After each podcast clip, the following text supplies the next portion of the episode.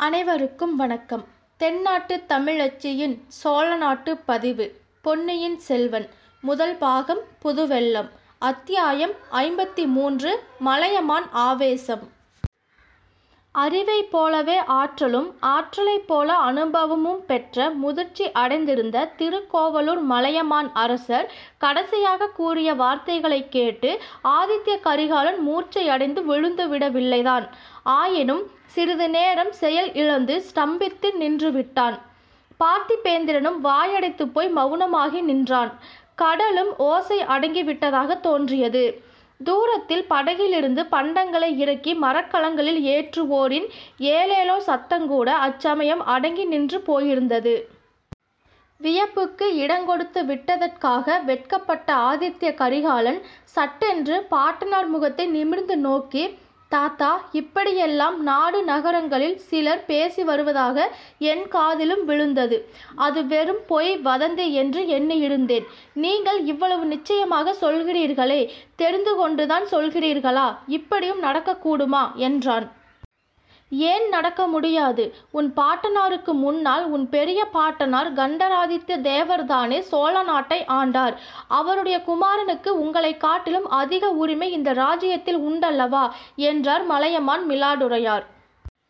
இல்லவே இல்லை. அந்த முழு அசடன் நாலு வார்த்தை பேச தெரியாதவன் கையில் வாள் எடுத்து அறியாதவன் பெண்ணாய் பிறக்க தவறி ஆணாக பிறந்தவன் அவனுக்கு இந்த ராஜ்யம் உரிமையா? பால்மனம் மாறாத பன்னிரெண்டாம் பிராயத்தில் போர்க்களம் புகுந்தவர் வீரபாண்டியன் தலை கொண்ட சிங்கம் தோல்வி என்பதையே அறியாத வீராதி வீரர் ஆதித்ய கரிகாலருக்கு உரிமையா? ஐயா மிலாடுரையாரே வயதாகி விட்டபடியால் தங்களுடைய அறிவு கூட மழுங்கி விட்டதா? என்று சீறினான் பார்த்திபேந்திரன். அவனை கரிகாலன் அதட்டி அடக்கிவிட்டு தாத்தா எனக்கு இந்த ராஜ்யம் ஒரு பொருட்டு அல்ல. வேண்டுமானால் என் கைவாளின் உதவி கொண்டு இதை போன்ற பத்து ராஜ்யங்களை ஸ்தாபித்துக் கொள்வேன். ஆனால் இதில் நியாயம் எப்படி? முதலிலேயே மதுராந்தகத்துக்குத்தான் ராஜ்யம் என்று சொல்லியிருந்தால் நான் குறுக்கே நின்றிருக்க மாட்டேன். நாடறிய நகரம் அறிய மக்கள் எல்லாரும் அறிய எனக்குத்தான் அரசுரிமை என்று இளவரச பட்டாபிஷேகம் செய்துவிட்டு இப்போது எப்படி மாறலாம்? உங்களுக்கு இது சம்மதமாயிருக்கிறதா? என்று கேட்டான். எனக்கு சம்மதமாய் இல்லை. ஒரு நாளும் நான் சம்மதிக்கப் போவதும் இல்லை. நீ சம்மதித்து ராஜ்யத்தை மதுராந்தகனுக்கு கொடுப்பதாக சொன்னால் முதலில் உன்னை இந்த வாளால் கண்ட துண்டமாய் வெட்டி போடுவேன். பிறகு உன்னை பத்து மாதம் சுமந்து பெற்ற உன் தாயை வெட்டி போடுவேன். பிறகு உன் தாயை பெற்றவனாகிய நானும் என் கையினாலேயே வெட்டி கொண்டு சாவேன். என் உடம்பில் உயிர் இருக்கும் வரை இந்த சோழ ராஜ்யம் உன்னை விட்டு போக விடேன் என்று அந்த வயோதிகர் கர்ஜித்த போது அவருடைய மங்கிய கண்களில் மின்னொளி வீசியது. உணர்ச்சி ஆவேசத்தில் தளர்ந்து போயிருந்த அவர் உடம்பெல்லாம் நடுங்கியது. பார்த்திபேந்திரன் அப்படி சொல்லுங்கள் தாத்தா அப்படி சொல்லுங்கள் என்று கூவிக்கொண்டே ஓடி வந்து மலையமானை தழுவிக்கொண்டான். அவனுடைய கண்களில் கண்ணீர் பெருக்கிற்று. கரிகாலனும் சற்று நேரம் ஆழ்கடலை நோக்கியவாறு இருந்தான். பிறகு பாட்டனாரை பார்த்து தாத்தா தங்களுடைய எண்ணம் அதுவானால் தயக்கம் ஏன்? உடனே படை திரட்டி கொண்டு தஞ்சைக்கு புறப்படுவோம். பழுவேட்டையடையர்களை மற்றும் அவர்களை சேர்ந்த மழுவரையர் சம்புவரையர் முத்தரையர் முனையரையர் எல்லோரையும் ஒரே அடியாக ஒழித்துவிட்டு தஞ்சை கோட்டையை பிடிப்போம். மதுராந்தகனை சிறையில் அடைப்போம். சக்கரவர்த்தியை விடுதலை செய்வோம். தங்களுடைய ஆசை எங்களுக்கு இருந்தால் போதும். நானும் பார்த்திபேந்திரனும் சேர்ந்தால் எங்களை வெல்லக்கூடியவர்கள் இந்த பூவுலகில் யார்? என்று பெருமிதத்துடன் கூறினான். உங்களை போரில் வெல்ல முடியாது. உண்மைதான். ஆனால் சூழ்ச்சியும் சதியும் சேர்ந்து எதிர்த்தால் நீங்கள் என்ன செய்வீர்கள்? படையுடன் நீங்கள் தஞ்சையை நெருங்கும் போதே பெற்ற தகப்பனுடன் மகன் யுத்தம் செய்ய வருவதாக கதை கட்டி விடுவார்கள். அந்த அவமானத்தை தாங்காமல் சக்கரவர்த்தி உயிரை விட்டு விட்டார் என்றும் சொல்லி விடுவார்கள். அதை நம்புகிற ஜனங்களும் இருக்கக்கூடும் அல்லவா? அந்த நிலைமையில் நீதான் என்ன செய்வாய்? குழந்தாய் உன் மனம் தளர்ச்சி அடைந்து விடும் பெற்ற தகப்பனோடு யுத்தம் செய்ய வந்தவன் என்ற பழிச்சொல்லை உன்னால் தாங்க முடியுமா? ஆதித்ய கரிகாலன் தன் செவிகளை பொத்திக்கொண்டு சிவசிவா கேட்க சகிக்கவில்லை என்றான். அதனால்தான் முதலிலேயே நான் சொன்னேன் பெரிய அபாயம் நம்மை சூழ்ந்திருக்கிறது என்று. உபாயம்தான் என்ன தாத்தா உபாயம் என்ன? முதலில் இலங்கைக்கு நம்பிக்கையான ஆள் ஒருவனை அனுப்ப வேண்டும். அனுப்பி அருள்மொழியை அழைத்து வர செய்ய வேண்டும். அவன் போர்க்களத்தை விட்டு தன் கீழுள்ள போர் வீரர்களை விட்டு லேசில் வரமாட்டான். அவன் மனத்தை திருப்பி அழைத்து வரக்கூடிய ஆற்றல் உள்ளவன் ஒருவனை அனுப்ப வேண்டும். பார்த்திபேந்திரன் முன் வந்து ஐயா நீங்கள் சம்மதம் கொடுத்தால் நானே போய் அழைத்து வருகிறேன் என்றான். அது கரிகாலன் இஷ்டம் உன் இஷ்டம். ஆனால் போகிறவன் வந்தியத்தேவனைப் போல் சம்பந்தமில்லாத காரியங்களில் தலையிடக்கூடாது. பார்த்தீர்களா? நான் சொன்னேனே என்றான் பார்த்திபேந்திரன். வந்தியத்தேவனை பற்றி தங்களுக்கு ஏதாவது தகவல் வந்திருக்கிறதா தாத்தா? என்று ஆதித்ய கரிகாலன் கேட்டான். அவனை பற்றி முதலில் எனக்கு சந்தேகமாக கூட இருந்தது. அவனும் நம் எதிரிகளுடன் சேர்ந்து விட்டானோ என்று அப்புறம் அந்த சந்தேகம் தெளிந்தது. பார்த்தாயா பார்த்திபேந்திரா? என்றான் கரிகாலன். அவர் முழுவதும் சொல்லட்டும். அதற்குள் அவசரப்படுகிறீர்களே. ஐயா வந்தியத்தேவன் பேரில் தங்களுக்கு என்ன சந்தேகம் வந்தது? சம்புவரையர் மாளிகையில் கூட்டம் நடந்த அன்று அவனும் அங்கிருந்தான் என்று அறிந்தேன். ஆனால் சதியில் அவனுக்கு சம்பந்தம் இல்லை என்று பிறகு தெரிந்து கொண்டேன். தாத்தா இதெல்லாம் எப்படி தங்களுக்கு தெரிந்தது? கடம்பூர் மாளிகை விருந்துக்கு எனக்கு அழைப்பு வரவில்லை. அதிலேயே கொஞ்சம் சந்தேகம் உண்டாயிற்று. பிறகு அங்கு வந்துவிட்டு திரும்பி ஊருக்கு சென்ற குன்றத்தூர் கிளாரை வழியில் சிறைப்படுத்தி என் மலைக்கோட்டை சிறைக்கு கொண்டு போனேன். அவரிடமிருந்து அங்கு நடந்தவைகளை எல்லாம் தெரிந்து கொண்டேன். வந்தியத்தேவன் சம்புவரையர் மகன் கந்தமாறனின் சிநேகிதனாம். ஆமாம் நம்முடைய சைனத்திலேயே இருவரும் இருந்தார்கள் தானே வடபெண்ணை கரையில் இருவரும் காவல் புரிந்தார்கள். அதிலிருந்து அவர்களுக்கு சிநேகிதம் ஏற்பட்டிருந்தது எனக்கு தெரியும். எப்படியோ வந்தியத்தேவன் அன்றைக்கு அம்மாளிகையில் இருந்தான். அவன் சதியில் சம்பந்தப்பட்டானா இல்லையா என்பதை தெரிந்து கொள்ள முடியாமல் இருந்தது. பிறகு அதற்கு ஒரு வழி கிடைத்தது. தஞ்சை கோட்டைக்குள் கந்தமாறனுடைய முதுகில் வந்தியத்தேவன் குத்திவிட்டு தப்பிட்டு சென்று விட்டான் என்று தெரிந்ததும் தாத்தா இதை ஒரு நாளும் நாம் நம்ப மாட்டேன். வந்தியத்தேவன் வேறு எது செய்தாலும் செய்யாவிட்டாலும் ஒருவனுடைய முதுகில் குத்தக்கூடியவன் அல்ல. அதிலும் சிநேகிதனுடைய முதுகில் குத்தக்கூடிய சண்டாளன் அல்ல. அந்த சிநேகிதன் தன் எஜமானுக்கு விரோதமான சதியில் ஈடுபட்டவன் என்று தெரிய வந்தால் இவனையும் அந்த சதியில் சேர்ப்பதற்கு அந்த சிநேகிதன் ஒருவேளை முயற்சி செய்திருந்தால் எப்படியாயிருந்தாலும் முகத்திற்கு முகம் நின்று சண்டையிட்டிருப்பானே தவிர ஒரு நாளும் முதுகில் குத்தியிருக்க மாட்டான்.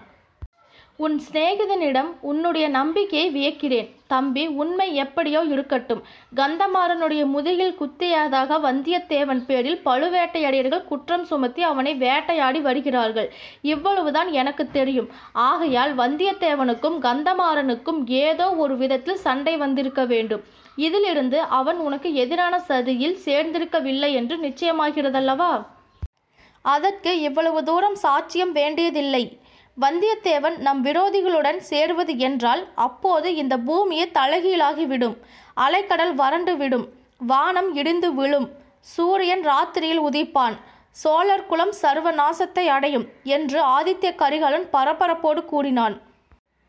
இளவரசர் சொல்லுவதை நானும் ஒத்துக்கொள்வேன். வந்தியத்தேவன் ஒரு நாளும் நமக்கு துரோகம் செய்து எதிரிகளுடன் சேரமாட்டான். அவனிடம் நான் சொல்லும் குற்றம் ஒன்றே ஒன்றுதான். அழகான பெண்முகத்தைக் கண்டால் வந்தியத்தேவன் தலை கிருகிருத்து விடுவான். அவனுடைய மதி மயங்கிவிடும். இதை கேட்ட ஆதித்ய கரிகாலன் புன்னகை புரிந்தான். அது தெரிந்திருந்தபடியால் தான் சக்கரவர்த்தியிடம் ஓலையை கொடுத்துவிட்டு இளைய பிராட்டியிடம் போகும்படி அவனை அனுப்பினேன். இளவரசியை ஒரு தடவை அவன் பார்த்துவிட்டால் அப்புறம் தப்புவது ஏது?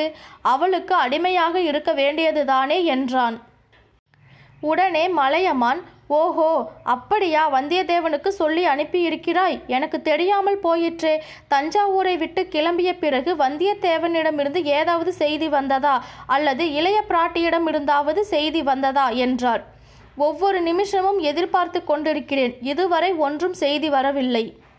அருள்மொழி இவ்விடம் வந்த பிறகு உன் சகோதரியையும் இங்கே தருவித்துவிட வேண்டியதுதான். அப்புறம் நமக்கு ஒரு கவலையும் இல்லை. இளைய பிராட்டியிடம் எல்லா யோசனையும் விட்டுவிட்டு அவள் சொல்கிறபடி நாம் கேட்டு நடந்து வந்தால் போதும்.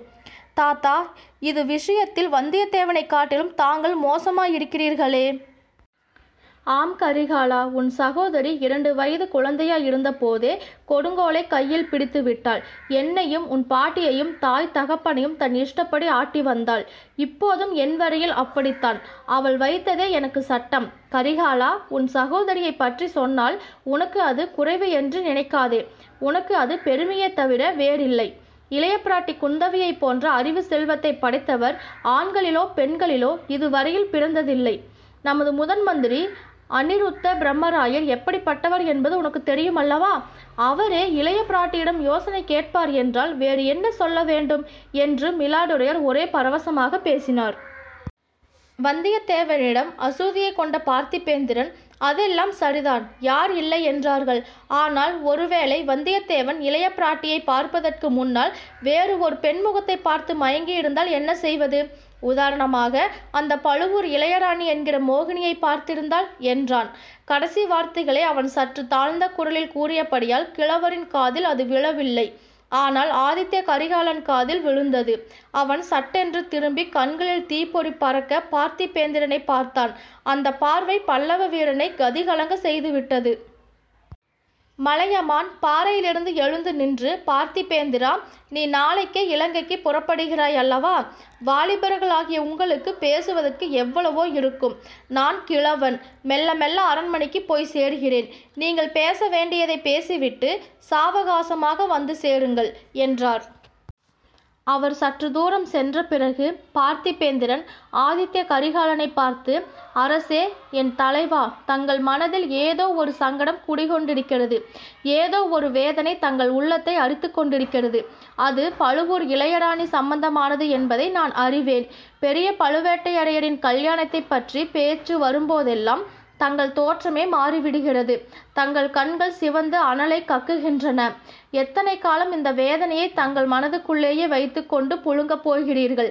என்னை தாங்கள் உயிருக்கு உயிரான சிநேகிதன் என்று ஆயிரம் தடவை கூறியிருக்கிறீர்கள். அப்படிப்பட்ட சிநேகிதனிடம் தங்கள் உள்ளத்தை திறந்து காட்டக்கூடாதா வேதனை இன்னதென்பதை எனக்கு சொல்லக்கூடாதா பரிகாரம் ஏதாவது கண்டுபிடித்து சொல்ல எனக்கு ஒரு சந்தர்ப்பம் அளிக்கக்கூடாதா தாங்கள் மனதிற்குள்ளேயே வேதனைப்பட்டு புழுங்குவதை பார்த்து கொண்டு எத்தனை நாள்தான் நான் சும்மா இருக்க முடியும்? என்று அடங்கா ஆர்வத்தோடு கூறினான். ஆதித்ய கரிகாலன் ஒரு நெடிய பெருமூச்சு விட்டு நண்பா என் மனவேதனை என்றும் தீராத வேதனை. என் உயிரோடு மடிய வேண்டிய வேதனை. அதற்கு பரிகாரமே கிடையாது. ஆயினும் உன்னிடம் சொல்லக்கூடாது என்பதில்லை. இன்றிரவு சொல்கிறேன். இப்போது கிழவருடன் அரண்மனைக்கு போய் சேருவோம். அவரை தனியாக அனுப்புவது உசிதமில்லை என்று கூறி பாறையிலிருந்து எழுந்தான். இத்துடன் அத்தியாயம் ஐம்பத்தி மூன்று மலையமான் ஆவேசம் முற்றிற்று. நான் உங்கள் ராம் துளசி நன்றி.